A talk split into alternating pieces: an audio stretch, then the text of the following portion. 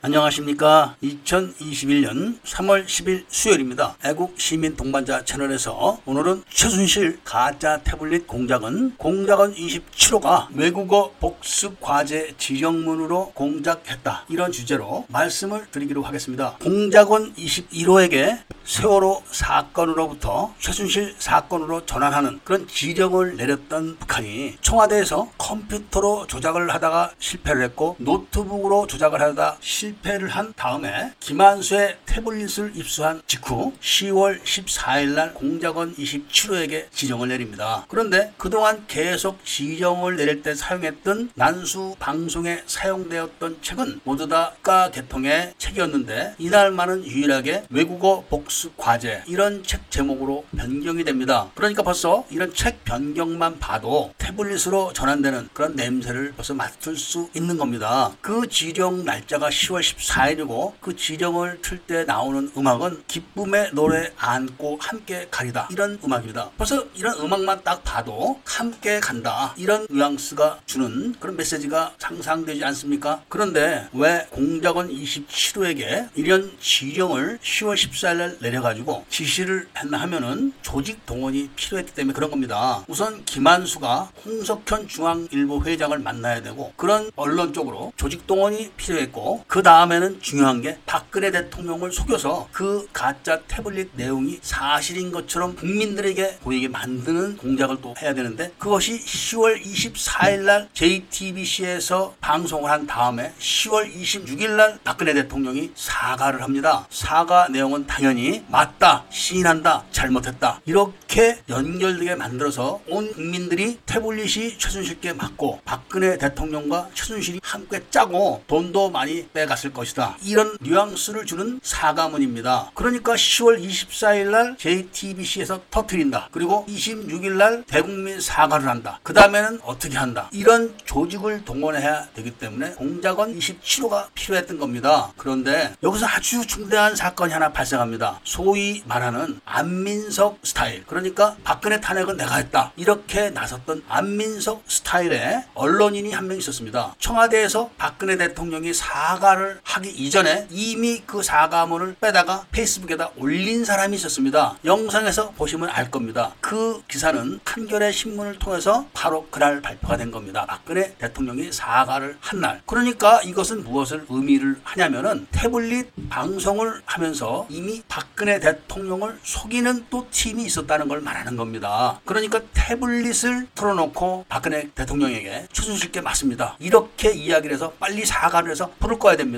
이렇게 또 부채질을 한 다음에 사과문을 만들어서 녹화를 해서 방송을 하게끔 딱 시간표를 짜놓는데 누군가가 그 사과문을 유출을 한 겁니다. 그러니까 이게 뭘 말하는 거냐 하면은 북한의 지령으로 이런 사과문 발표까지 공작이었다. 그리고 공작이었기 때문에 그 사과문이 사전에 유출돼서 미리 페이스북에 올라가 있었다. 이런 것은 박근혜 대통령 연설문이 사전에 유출됐다고 공격을 하는 가짜 태블릿을 만드는 그런 북한이 박근혜 대통령의 대국민 사과 연설문 그 자체를 유출시켜버린 겁니다. 그러니까 도둑놈이 자기가 훔칠 거를 다른 도둑놈이 못 훔치게 되니까 경찰에게 저 도둑놈 잡으세요. 이렇게 하는 거하고 똑같은 겁니다. 그런데 박근혜 대통령의 사과문을 사전에 유출시킨 게 누구냐? 바로 연설문을 작성하는 그런 비서관이 따로 있습니다. 그리고 공보팀의 연설문이 넘어가지만 당연히 부속실로도 넘어가는데 여기서 누가 유출했냐? 이걸 따지 다가 흐지부지 되고 말았습니다. 이게 흐지부지 될 일입니까? 박근혜 대통령 연설문이 유출됐다고 그래가지고 탄핵을 시키려고 하는 사람들이 박근혜 대통령의 연설문을 또 자신들이 유출을 시켜버렸으니까 이게 정상적인 것은 절대로 아닙니다. 그러니까 박근혜 대통령이 재임을 할 당시 청와대의 기강, 즉 국가기관 전체의 기강이 얼마나 물란했는지 아실 겁니다. 대통령이 직접 명령을 내린 그런 지시사항도 제대로 이행된 게 없었다고 합니다. 어찌 되었던 최순실 태블릿 사건이 폭발을 해가지고 온 국민과 온 국가가 물 끓듯이 끌어대니까 대통령 사과물출 사건은 유야무야하고 숨겨져 버린 겁니다. 이런 사실들은 그 당시 탄핵 정국 때문에 잘 알려지지 않아서 그렇지 실질적으로 북한 공작의 허점을 드러내는 그런 중대한 사건입니다. 앞으로 최순실 태블릿 사건이 재조사를 한다면 반드시 박 대통령의 사과 연설문 사전 유출 이 사건도 조사를 해야 됩니다. 조사만 수사만 하게 되면은 누가 공작원 27호와 연결됐는지 금세 알아냅니다. 많은 사람들이 박근혜 대통령에게 아니 대통령을 하면서 그렇게 어리석게 대통령직을 수행할 수 있는가 이렇게 이야기를 하면서 박근혜 대통령 탄핵 사건을 멀리 하려고 하는 사람들이 많은데 비유하기는 품위적으로 좀 문제가 있다고 보지만 내기 골프를 해서 가산을 탕진하는 사람들이 많습니다. 그 사람들이 어리석게 보이지는 않을 겁니다. 다 난다 진다 하는 사람들이 내기 골프 를 해서 가산을 탕진하는 경우는 다 짜고 치는 것 때문에 그런 겁니다. 북 한 경찰이 해외 근무를 하는 수준이면은 난다 긴다 하는 정도인데 어떻게 안기부까지 끌려와서 고문을 당하겠습니까? 다 짜고 치게 되면은 그렇게 되는 겁니다. 사실은 최순실 태블릿이 가짜다 진짜다 이런 거를 따지는 자체가 방패막이를 해주는 겁니다. 16년 만에 난수 방송이 재개됐으면은 정원에서 당연히 수사를 들어갔어야 합니다. 그리고 검찰도 공안부가 있기 때문에 당연히 수사를 했어야 됩니다. 통일부에서도 북한이 난수 방송을 했다 이런 이야기만 했지 그 난수 방송이 어떤 영향력을 끼친다 이런 이야기는 일체 없었습니다. 난수 방송을 하면서 태블릿 사건이 일어나고 촛불 사건이 일어나면서 걷잡을 수 없게 됐는데도 그냥 부채질을 하기만 했습니다. 검찰총장과 법무부 장관의 세력 다툼을 얼마 전에 누르고 보셨을 겁니다. 세도가 막강한 검찰총장도 법무부 장관 앞에서는 고양이 앞에 쥡니다. 그때 황교안 법무부 장관이 어떤 처세를 했는지 잘 생각해 보십시오. 이런 일들은 앞으로 세상이 바뀌어가지고 박근혜 대통령에 대한 공작 탄핵 사건이 수사에 들어가게 되면 수사관들이 알아서 할 겁니다. 애국 시민 여러분들께서는 최순실 가짜 태블릿이 JTBC에 의해서 공개될 때 이미 박근혜 대통령의 대국민 사과 연설문이 만들어졌었고 그리고 그 연설문이 사전에 유출됐었다 이런 사실을 알고 계시길 바라면서 많은 애국 시민들에게 알려주시기를 부탁드리면서 오늘 이야기를 마치도록 하겠습니다. 구독과 좋아요 알림을 부탁드리고 회원 가입을 해 주셔서 대한민국의 진실이 5천만 국민들에게 알려지게 해 주시기를 부탁드리면서 오늘 이야기를 들어주셔서 감사드립니다.